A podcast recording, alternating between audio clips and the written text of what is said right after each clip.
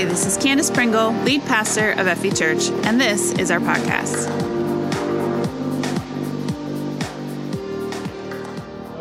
So it's been a while since we've done a deep dive, and what a deep dive is, it's like Candace. Uh, it's doesn't have a um, sermon series going on right now, and so it's like something in the middle of the sermon series, and so I get to do that, and I'm happy to be with you guys. Uh, as Chris said, my name is Isaiah Stoddart. I'm the youth pastor here at Freedom Valley, and it's great. I'll tell you guys. For those of you who don't know public speaking, you gotta remember to breathe, like. so so it happens. I might just stop and breathe sometimes. But thank you guys. First off, Freedom Valley Church for allowing me to be your youth pastor. Um, that's really been a privilege and an honor, and thank you.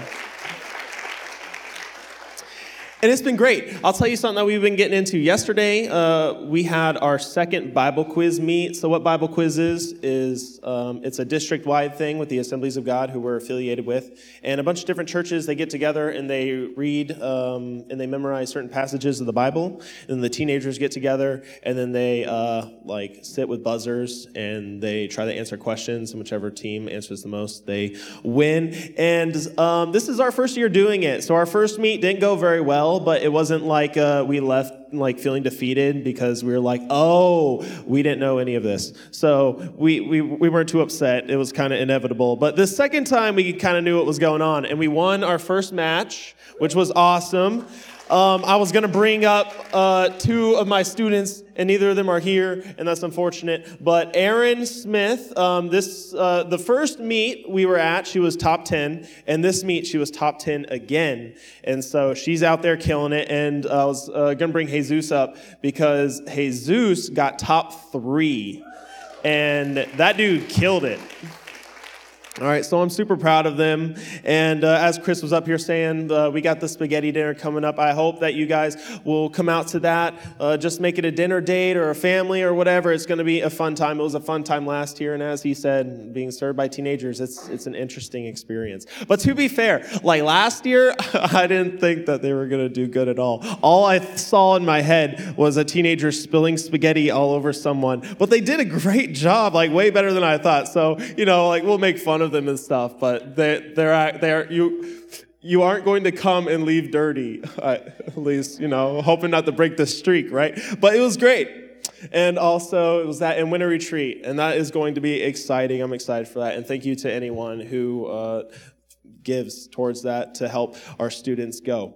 And I want to thank Aaron and Candace again. As I said earlier, they are in Harrisburg uh, helping out. Um, uh, why, why is my Beck and Tommy Arnold at a Rescue Community Church? And uh, they are on their sabbatical, which Aaron and Candace were on, and they helped Candace while uh, they were on their sabbatical. They spoke here uh, a number of months ago.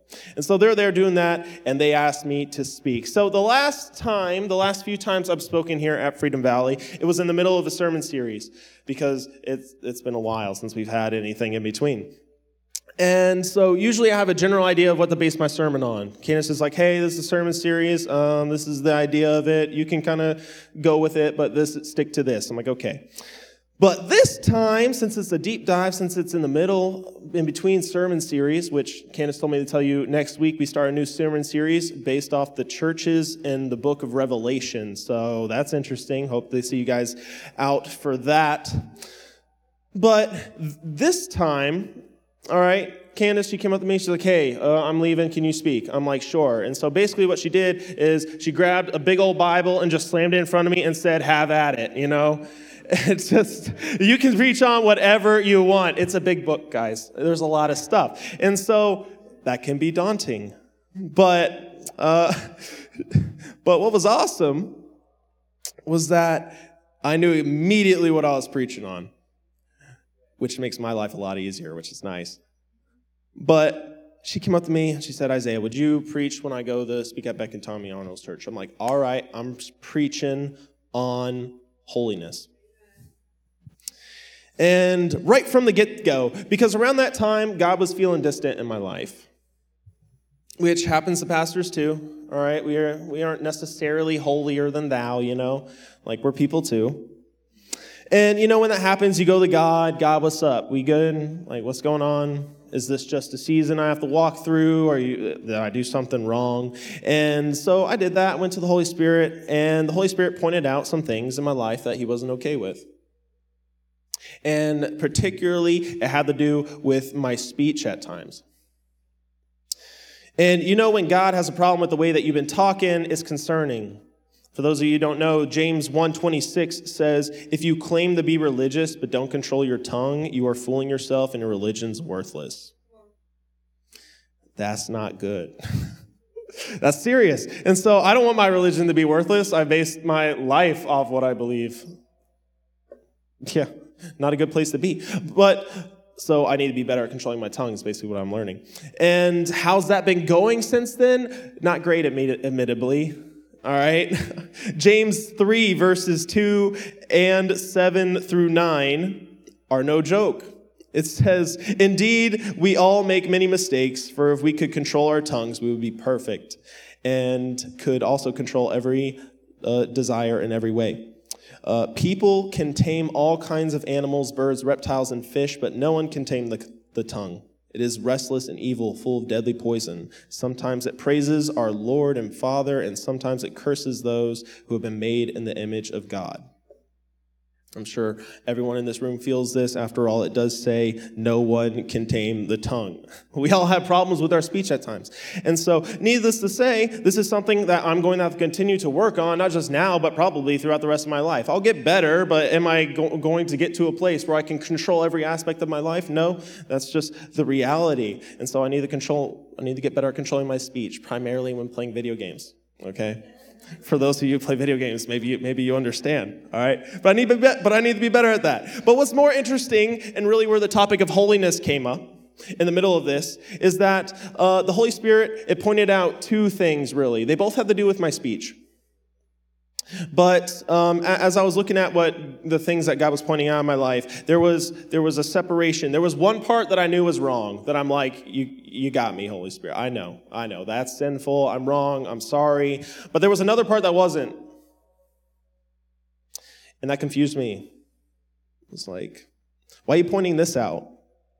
So I went to God. God, I know some of the things I've been saying, the way I've been talking, it's wrong. You know, I know. I'm sorry. Please help me to do better at controlling my tongue. But these other things, they aren't wrong. At least not to my understanding of what the Bible teaches. So, what's up? Like, why is my conscience taking issue? Why are you pointing out these things specifically? And God, as He likes to do from time to time, He is extremely specific and tells you exactly what He's trying to say. Um, God responded with one word, and He said, Holiness. And holiness? Okay. You know, this is a word that people have been in church, you know, we've heard it a few times. I guess I understand what holiness means, right? Uh, do I? I've been in church my whole life, I've heard it, but have I taken the time to truly understand what it is to be holy? I don't know.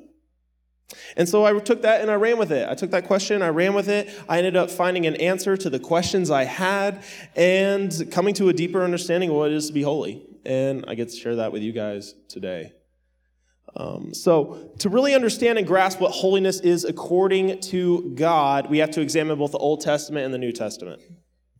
Someone who just reads one or the other will miss some things and not really get the complete picture of what it means to be holy.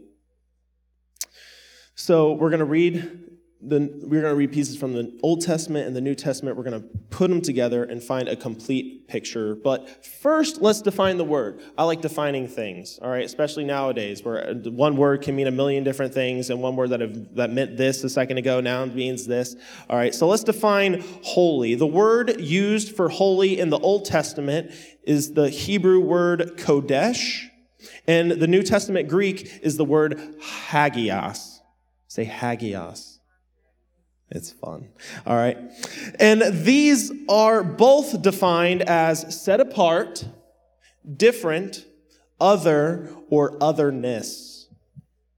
Now, when people tend to think about holiness nowadays, we think of words like purity, perfection, sinlessness. Does that ring a bell when you guys think of holiness? It did to me. And because our minds, when we think of holiness, typically go straight to morality. But that's not actually what the word means at its core. We'll see where those connotations come from as we go along. But in the ancient world, when the word holy was used, it was simply used to describe anything out of the ordinary, anything that was not normal, anything that was other. So, any God, for example, in ancient times was holy, regardless of their moral standing. Gods fit the definition because they are set apart from humanity. They are different. They are other because of their perceived supernatural power and might. Doesn't matter if the God is good morally or bad morally, a prostitution God, a like human sacrifice God, they're all holy by definition as they are set apart. And obviously our God, Jesus Christ, Yahweh, it fits in, he fits into this description well. Not only does he fit the description of holiness, he is the epitome and the apex of what it is to be holy. Yahweh is set apart, not only from humanity, but set apart from all other gods. He is different from them as he wasn't created by human hands. He is, he alone is the one true God. Yahweh is set apart from all of its creation as creator. All powerful, all knowing, Yahweh is holiness, the standard of what that word means. And now that we have the definition of holiness, let's go and learn more about holiness from Israel. We're in the Old Testament now. The Israelites were God's chosen people, different from any other people group on earth. A people chosen to be in covenant relationship with the one true God.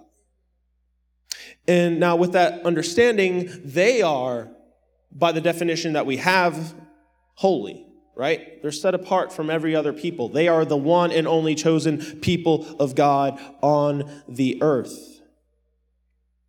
And with that understanding, it makes what happens in chapter 19 of Leviticus strange.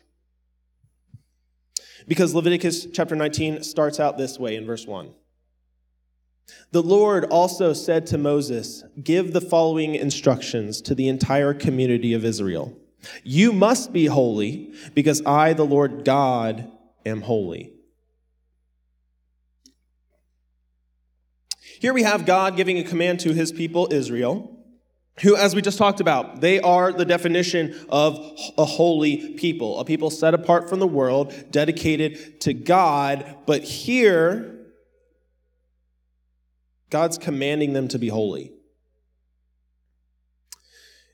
And that's strange. Aren't they already holy, God? Like, why are you telling them to be holy when you are the one who separated them from the rest of the earth and made them holy? And then, right after this, right after God says this, he goes on and he begins to instruct Israel on how to live moral lives. In this chapter, God commands them to show, uh, for example, great respect for their mother and father. He commands them to observe the Sabbath, to not worship idols, to not steal, don't cheat, don't seek revenge. All of this under the guise of the command to be holy. And this teaches us that in God's view, when God thinks of holiness, Holiness and living a moral life are not separate from each other. And we begin to see God expanding the Israelites as well as ours, our understanding of what it means to be holy from God's perspective, not just, the de- not just by base definition. And, but this is where contemporary understanding of the word holy comes from. When we hear the word holy, and anyone, even just in America, even outside the church, when they hear the word holy, their minds go to morality. And the reason that is, is because of the Bible. American culture, when holiness has the context of the Bible, a biblical context, our culture understands it because of that. Now, to fully understand what's going on here, and to learn more about holiness, we have to understand some things about Levitical law, because that is what's going on here. God is beginning to hand out and teach the Israelites Levitical law, the law of Moses. And in that, there's a distinction between how God thinks versus how the world thinks. Now, when the world thinks of things like morality, they have two ways of thinking. All right? Something is either good or something's either bad. And that's the way the world thinks.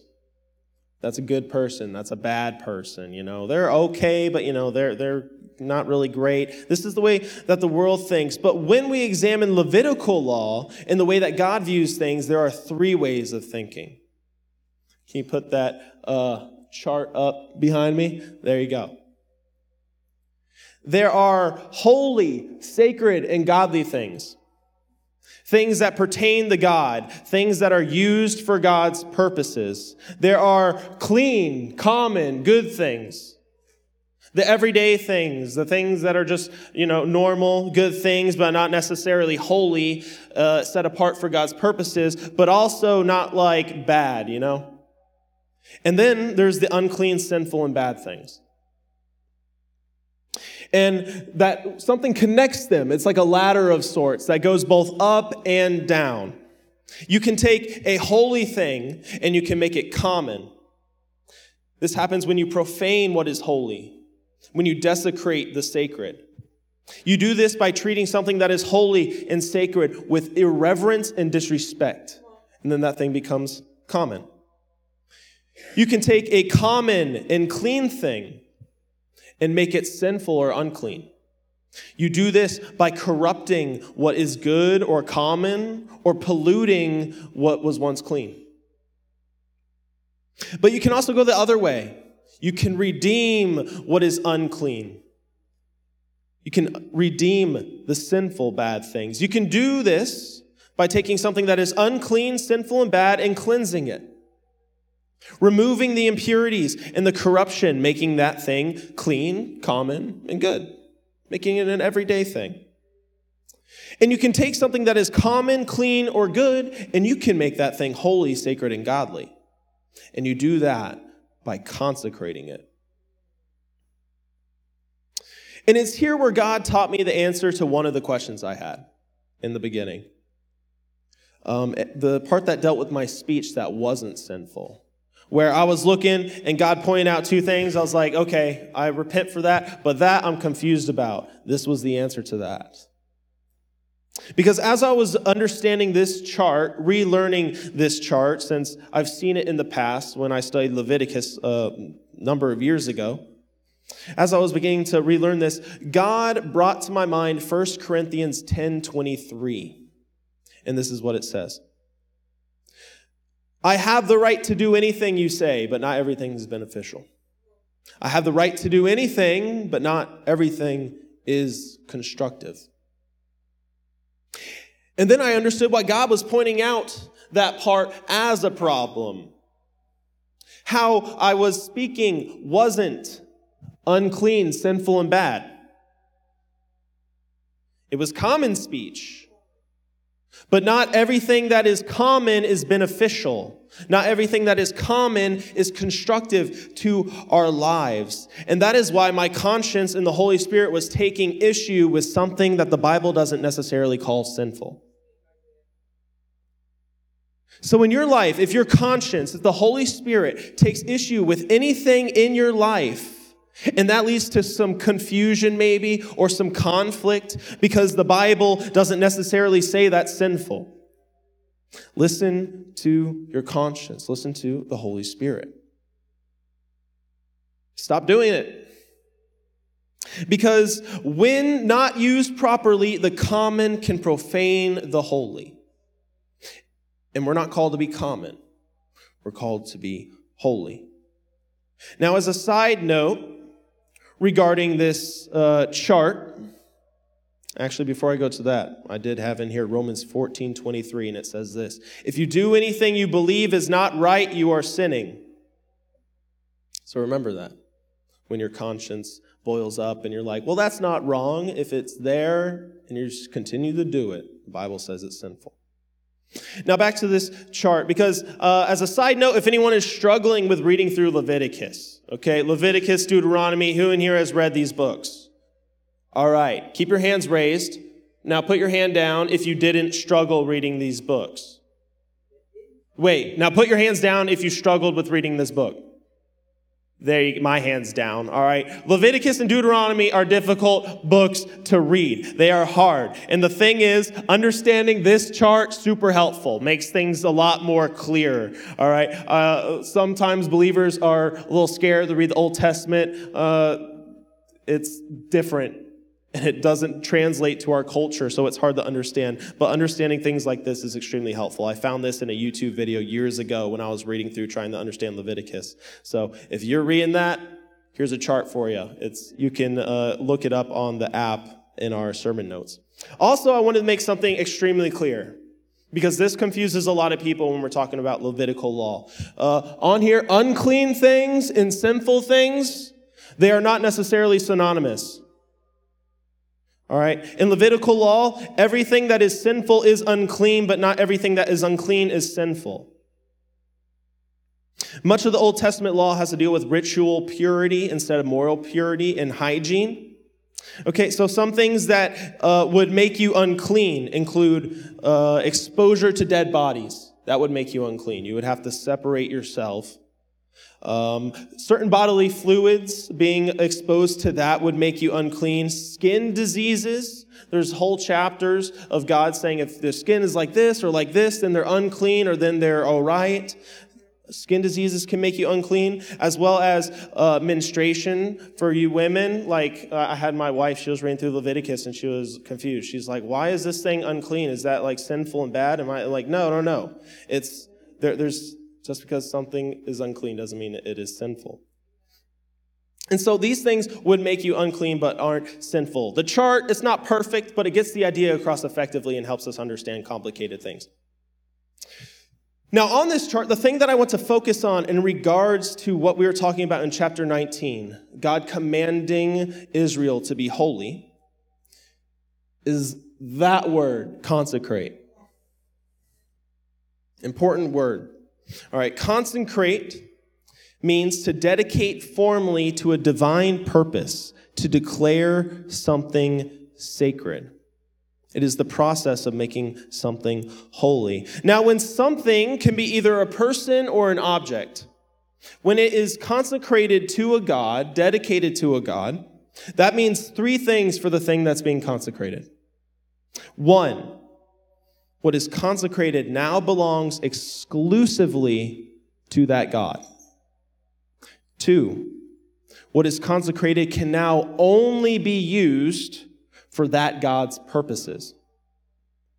And three, the thing that was consecrated must now take on the character of the God it was consecrated to. And these things are the things that God was beginning to instruct Israel how to do in chapter 19 in Leviticus. When God told them to be holy, then, then proceeded to give them moral commandments. And then not only that, the rest of the Old Testament law, God was instructing Israel like this Listen, you all have chosen to be in a covenant with me. You must consecrate yourselves. You must belong exclusively to me. You must consecrate yourselves. And, wait, no, I'm going backwards. You must belong exclusively to me, no longer to yourselves. I am going to use you, Israel, for my purposes of blessing the entire world through you. I'm going to teach you my character so that you can be a reflection of it. And this is one of the primary reasons why God gave Israelites the law to begin with, so that they would learn how to consecrate themselves. So that they would learn how to dedicate themselves to God, to make themselves exclusively owned to God, to be used for His purposes and to reflect Him. Because being holy according to God is more than just being different and set apart. It also means that we belong exclusively to God now, that we are to be used only for God's purposes. It also means that now we must reflect the character of God. Now, these three things, they are important, but there is still more to learn. All right, remember I was saying we need lessons from both the Old Testament and the New Testament to get a complete picture of what God of what in God's view holiness is. But before we jump straight into the New Testament, there is still some foundation we need to build to understand the significance of what happens there. So, back to the chart. Because something else we learn from Levitical law is how these three things can mix and what the result is.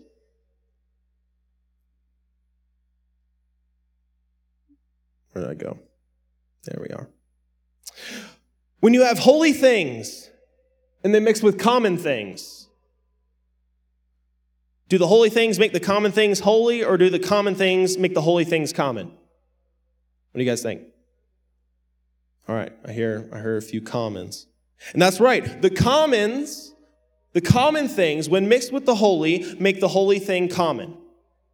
Much like when clean things mix with unclean things. When you drop a freshly clean plate, much to your detriment, much to your horror, into the trash on accident, are you now able to eat your food off the plate and the trash? No.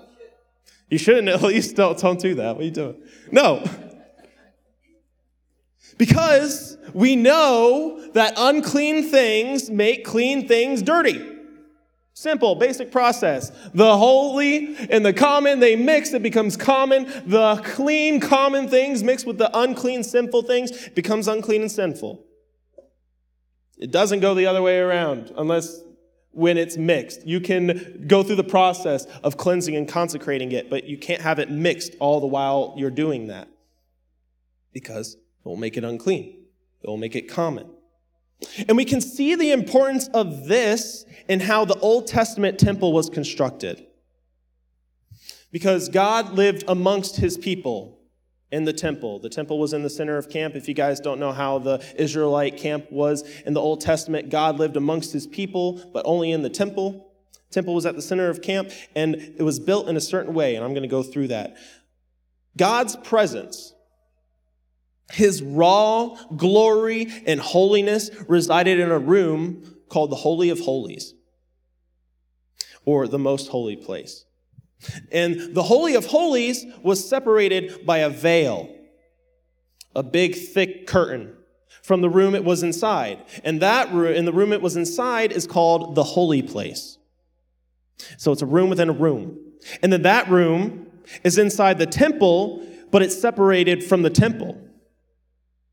And then the temple was separated from the Israelite camp. So God resided in a room that was separate from another room, and that room was separated from the temple, and that temple was separated from the camp. And the only people that were allowed into the holy place were the temple priests. Now, people could go into the temple to do uh, their sacrifices and things, but then you get to the holy place, which is separated from the temple. Only priests. They are allowed to go in there and do their priestly duties. And the only person that was allowed in the most holy place, within the holy place, where God's raw presence was, was the high priest, the head priest, the head honcho. All right? But he couldn't just stroll in there whenever he wanted.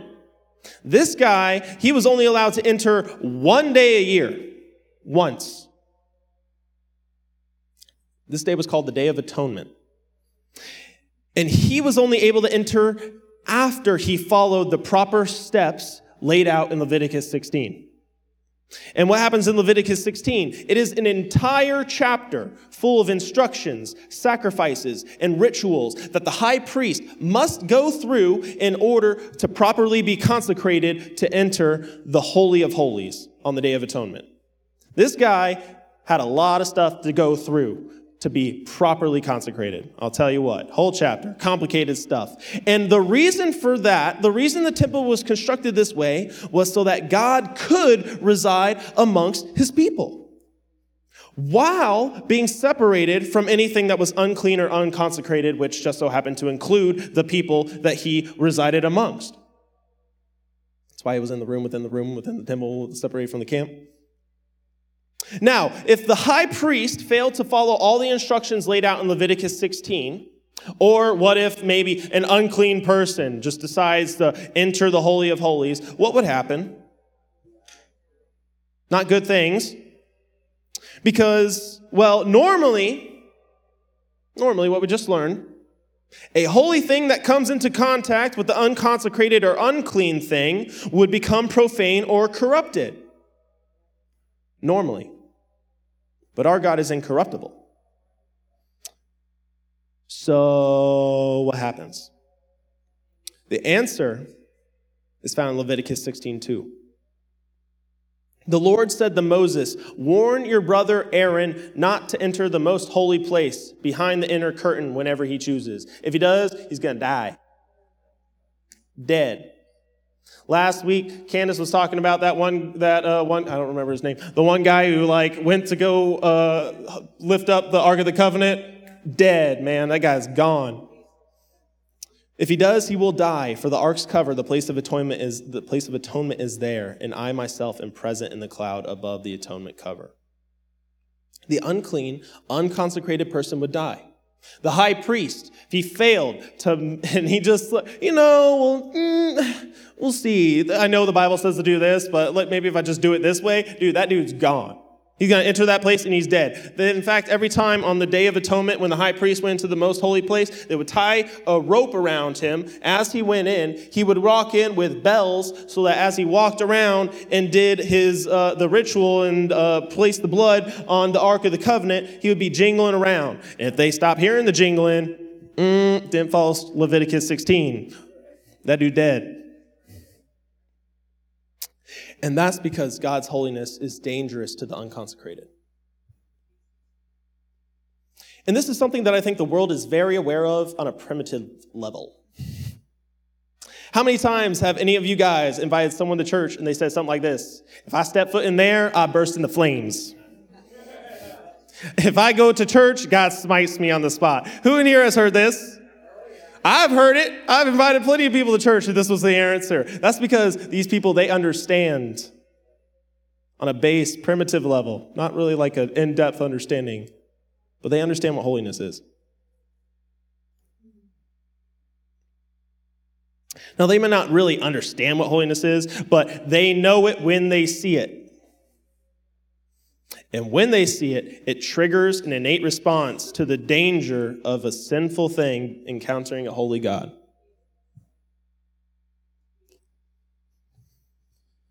Now, with that understanding, let's go to Isaiah. Man, because, you know, Isaiah's up here preaching. We got to go to the book of Isaiah, right? Yeah.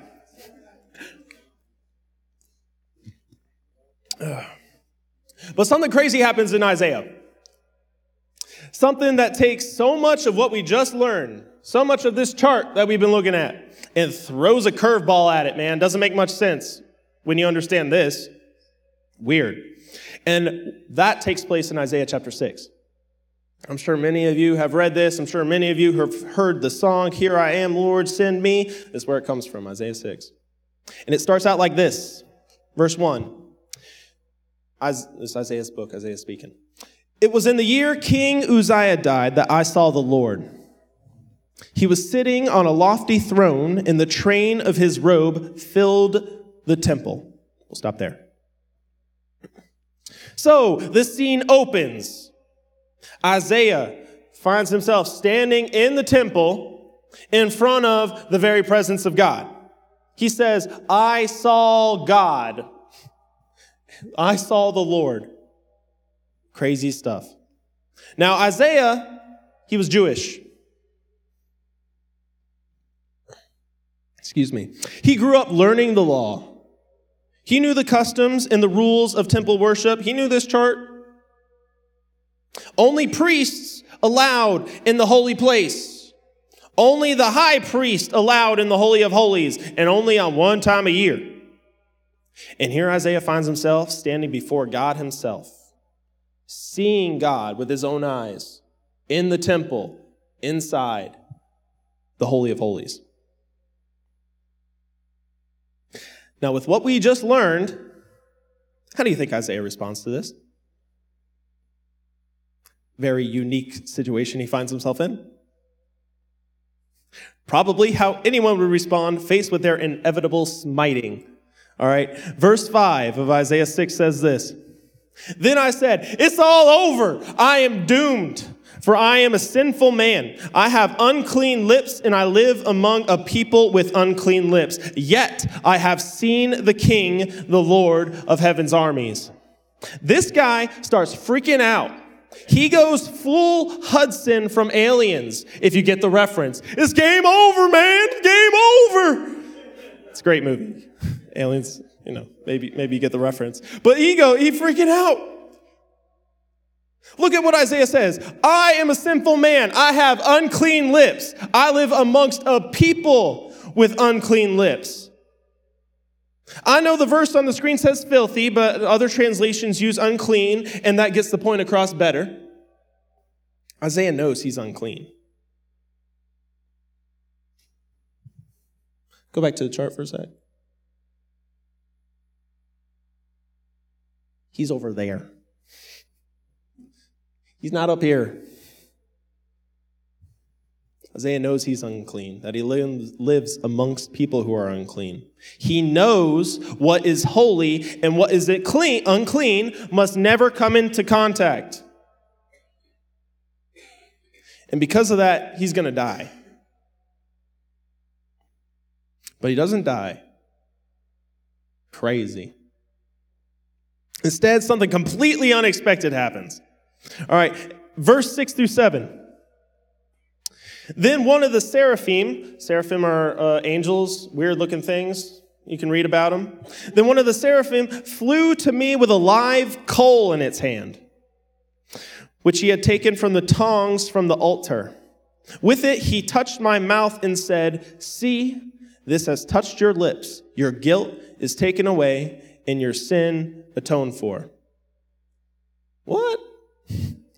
What?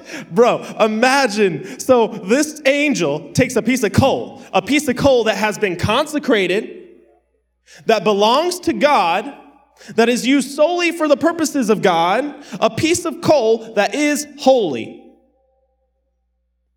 and places it on lips that are unclean.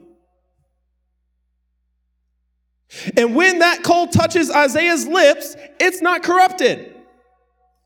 Rather, it transforms Isaiah himself. It cleanses his unclean lips, it makes them clean. That's not supposed to be how it works. I can only imagine a Jewish person reading this for the first time, man. Isaiah's like, bro, you won't believe what just happened. yeah. They're like, what's going on here? What, what, what could this possibly mean? This, we know this ain't how it works. We know the chart. Maybe some of you are asking, well, I'm not going to tell you. All right? Not right now, at least. I'm not going to tell you what's going on. I'm just going to leave you with that, and we'll come back to it. Now, our final lesson on what it means to be holy can be found by examining two Old New Testament stories found in Mark chapter 5 and Matthew chapter 8. But before we read those, there's a lot of that. It's like, oh, we're about to go here. But before, because there, there's a lot of stuff to this. But before we do that, we first need to analyze a dude by the name of Jesus. Perhaps you've heard of him. Jesus Christ, the Son of God, God Himself, the second person of the Trinity, the epitome of holiness, comes down to earth to live amongst mankind. Sinful, unclean mankind. And based on what we know about holy and unclean things mixing, that sounds like a recipe for disaster. Jesus comes down, people dropping dead everywhere. Right? Well, let's see. Let's read Mark chapter 5, 25 through 34.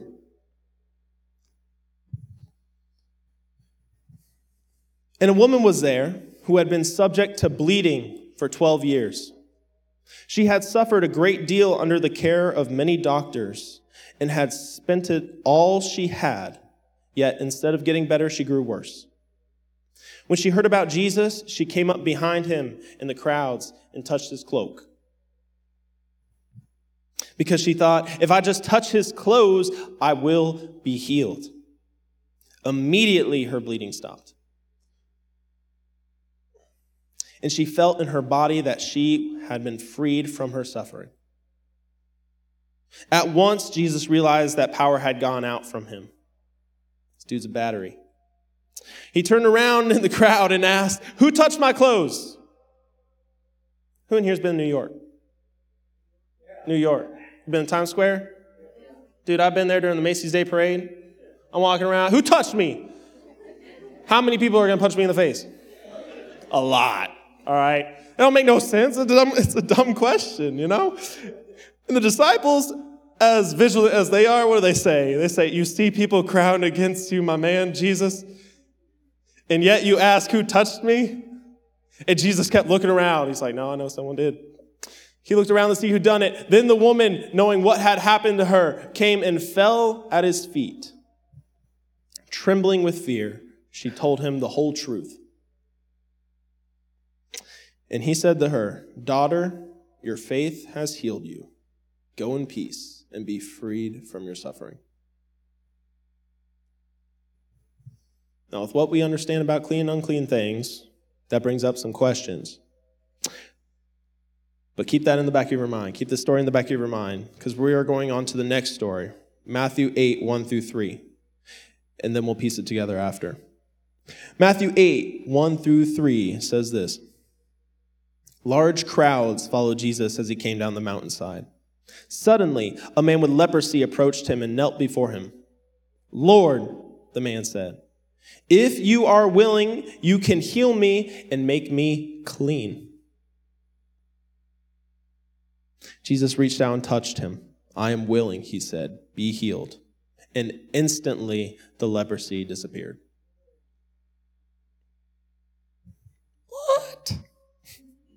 what? That does not make sense at all. All right? Here in these two stories, we see two unclean people, a leper and a bleeding woman, coming into contact with holiness itself the God of the universe, the apex of holiness. Two things that are never to come into contact the unclean and the holy. Now, the holiness of Jesus wasn't corrupted. As we said earlier, God is incorruptible, but neither were these two killed on the spot. Why is that? Well, this is because Jesus, he came down to earth as one of us. His raw holiness, his glory veiled by his human form, like the veil in the Holy of Holies. Is still present, his holiness. He's still the apex of holiness. He is still holiness and glory personified, as he was still fully God but it was veiled by his humanity, as he was also fully man. Okay, but not only were they not destroyed, okay, his, he's veiled, I get it, but they weren't destroyed, but they were transformed and healed instead. They were made clean. Bring the chart back up. Dion. All right, here we go. I, lo- I love you, Dion. She's gonna give me stuff. She's like, Isaiah, uh, Clean things don't make dirty things clean. Dirty things make clean things dirty. What's going on here? What's going on here is the fulfillment of what was being foreshadowed in Isaiah 6. Jesus Christ, God Himself, came down to earth, revealing more aspects of His character to humanity. And not only that, revealing our final piece to understanding the full picture of what it is to be holy. And that piece is this holiness, holy people make unclean things clean.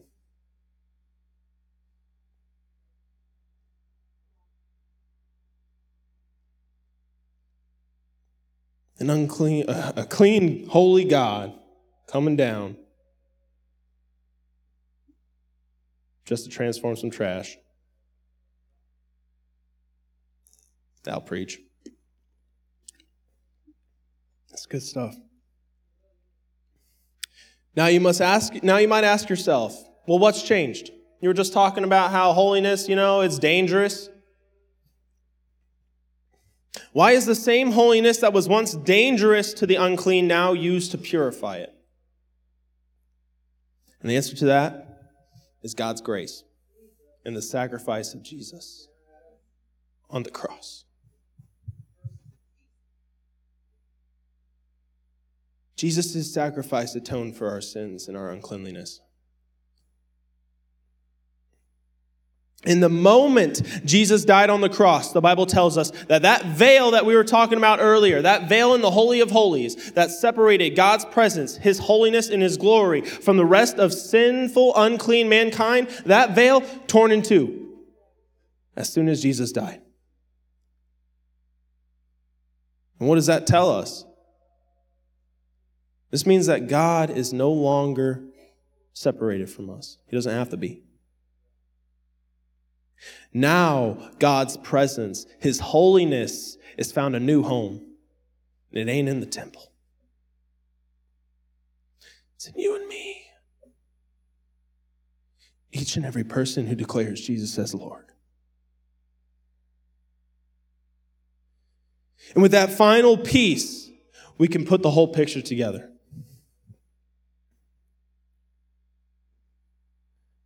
You can put up the final slide.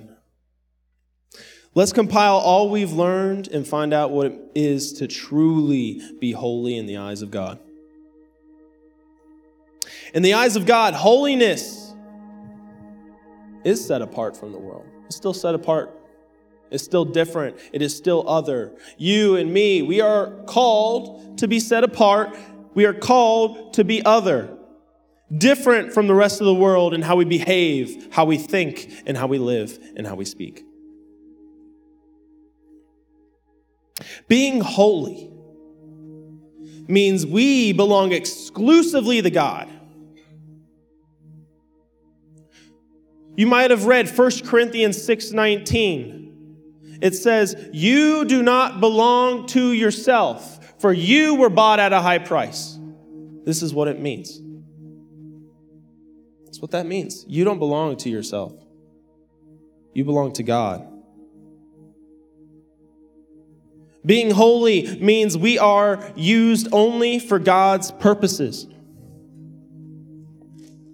This is what Jesus meant in Luke 9 23 through 24 when he said,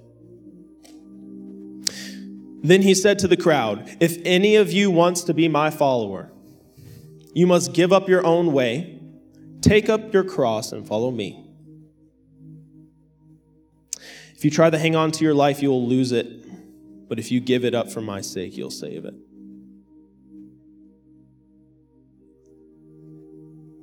When he says, take up your cross, maybe that imagery doesn't come across to us how it came across to the original listeners. Maybe you've heard it said, die to yourself. Who in here has heard that before? If not, you heard it today. When he says, pick up your cross and follow me, he's saying that you are dead.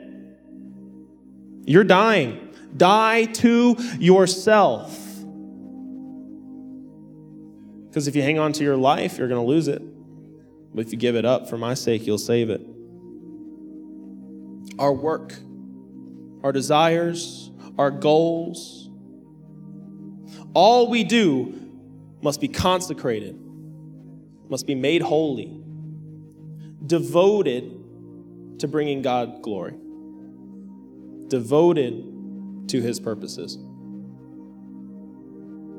Being holy it means we must reflect the character of God. How do we do that? We listen to our consciences. We listen to the leading of the Holy Spirit. We must study the Word and know the character of God. And then, as we learn the character of God, take it on ourselves. to reflect that to the world. We must be sanctified. I preached on that a while ago. Maybe some of you were there. We must be sanctified. The process of becoming holy. The Holy Spirit taking its place inside of us. And us partnering with the Holy Spirit, continuing to make ourselves more holy.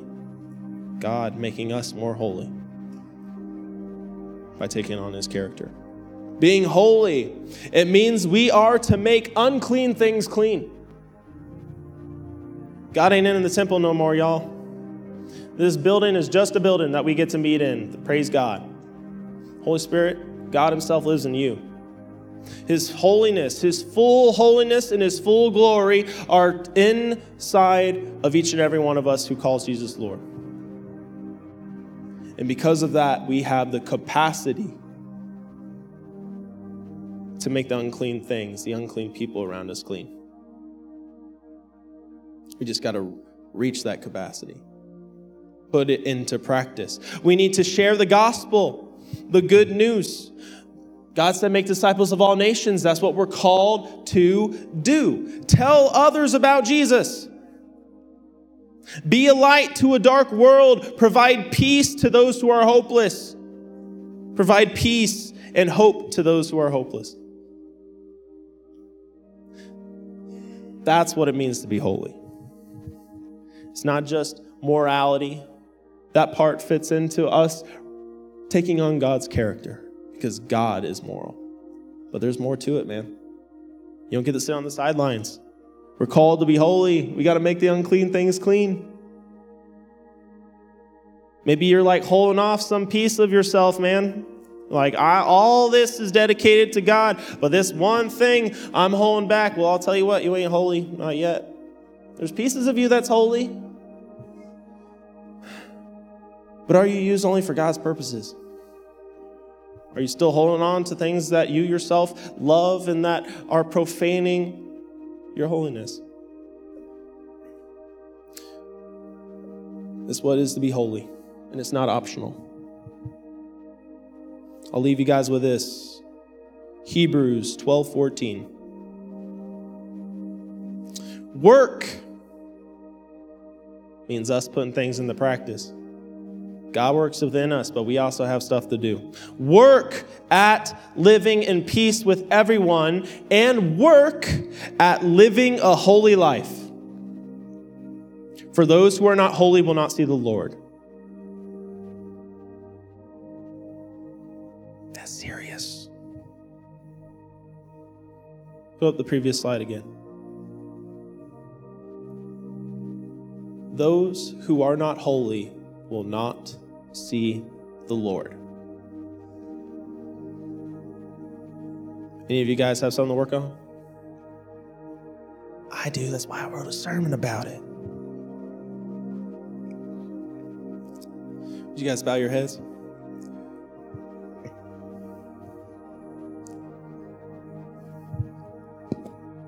Drink water real quick.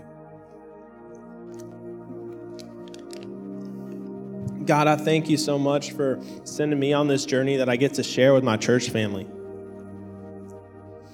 God, I had holiness on my heart for some time, and it just so happened, I was planning on writing it for youth. It just so happened that right around that time, Candace came up and said, Yo, write a sermon, throws the Bible in front of me, have at it, man. God, you had this message for this church. And we thank you for that, God. I pray for each and every one of us that we can take these pieces of holiness now that we have the complete picture and put it into practice in our lives. Now, I want to pray for you guys. I have two things that I want to pray for you guys for. So take a second as I'm talking about it. Think about it. If it's you, I'll give you guys a sec. The, the first one is for those of you who look at this and you see an area where you've been falling short of holiness because that's serious. And I would like to pray for you. And also, the second one is for those who are still unclean, who are still sinful, who haven't yet come into a relationship with Jesus Christ, and, and God speaking to you. And He's saying, Today is your day to make a commitment to be cleansed, to begin to consecrate yourself and reflect me. If that is you today, I'd like to pray for you as well. But first, let's pray for the first one.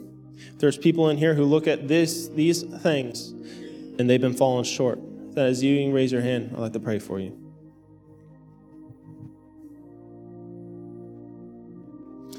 God, I thank you for those hands. Each and every one of them, God. The hand that you taught me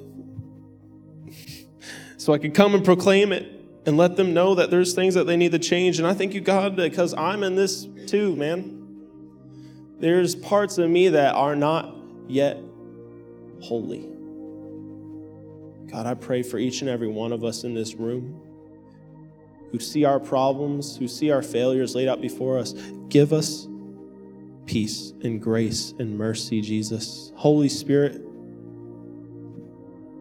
begin to help them work into implementing these aspects of holiness, into becoming the perfect picture of holiness, so that reflecting you, God, to their friends, to their family, to their world.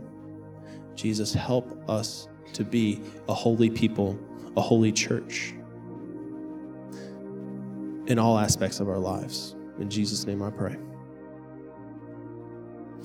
If there's anyone in here who would like to accept Jesus Christ as their Lord and Savior today, would like to be cleansed and begin this process of consecrating your life. If that is you, you can raise your hand and I would like to pray with you. And also our uh, ushers, if you raise, keep your hand raised, they'll uh, they'll slip you a little slip and it'll teach you some things on how to get started. And online, if this is you, you can text the number that will be on the screen if you would like, if you make this decision. But for those of you who would like to make this decision, the Bible says if you believe in your heart and you confess with your mouth that Jesus Christ is Lord, you will be saved. Right now, you're believing in your heart that Jesus Christ is Lord. All you have to do is confess with your mouth to get started on this journey. And I would like to lead you in that today. If you would like to accept Jesus Christ as your Lord, you can pray this prayer God, forgive me and thank you for showing me that I am sinful, that I am unclean. God, purify me, cleanse me, become my Lord, my Savior, and my King, and lead me in this life from this moment on until the day I come to meet you. Forgive me for my sins. I thank you, God, for dying for me, for setting me free. In Jesus' name I pray. Amen. Now, if you prayed that prayer, this is a journey. What you prayed is not a one way ticket out of hell, it is the start of a lifelong journey that requires work. Begin putting these things, open up the Bible, read it, learn what God expects from you, and put that on yourself to reflect that to the world. Thank you guys for allowing me to preach. Uh, I'll be around. Thank you, Pastor Isaiah. Wasn't that great?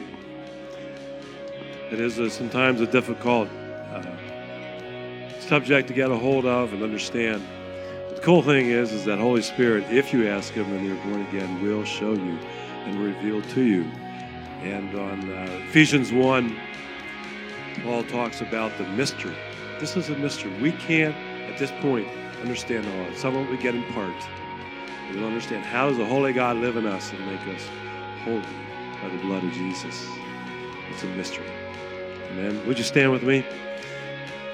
Thank you for worshiping with us. We thank you for being here in this snowy day. Uh, well, it's snowy yesterday. We thank you, Lord, for your goodness. We thank you for all those that came out, those that are listening online, that we're receiving from you. We're receiving your word. Thank you, Father, that you're changing us day by day as we look in your word, as James says, that we look into a mirror that we be changed, not turn around and walk away. But your Holy Spirit is making us renewed, more like you as we get closer and closer to the Lord. That holy, that that like the bright white cleanses us and makes us uh, that we begin to see where we are and we begin to be changed by your word, by the glory of God, by the blood of Jesus. Thank you. Thank you, Father. Go with us now this week that may we walk with you, that we may be your people. In Jesus' name, amen. Thank you so much for joining us today. If you made a decision to follow Jesus, please let us know by going to fv.church slash I am in. And remember to download our app for more content and helpful links.